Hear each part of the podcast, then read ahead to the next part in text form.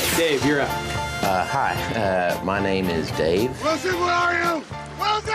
Just what do you think you're doing, Dave? We're going for a price on Wilson. Open up the door. It's Dave. Who? Dave. Hey, Mr. Wilson!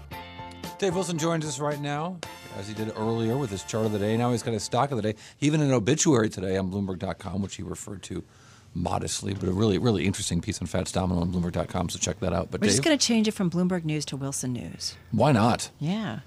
I want to talk about somebody who is, uh, let's just say, a lot older than Fats Domino. Horace Mann. He was a 19th century politician who promoted public education. His name's on a college preparatory school in the Bronx, among other buildings, and there's a publicly traded company with his name, Horace Mann Educators. It's in the insurance business.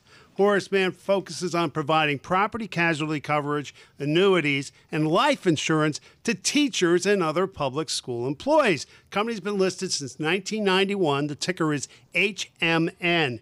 Shares of Horace Mann set a record low in October 2008 when they traded for as little as $4 each. Since then, the stock has surged as much as 11 fold. The company's latest earnings report came out late yesterday and led to a new high. Horace Mann posted third quarter profit of 69 cents a share, beating all three analyst estimates in a Bloomberg survey.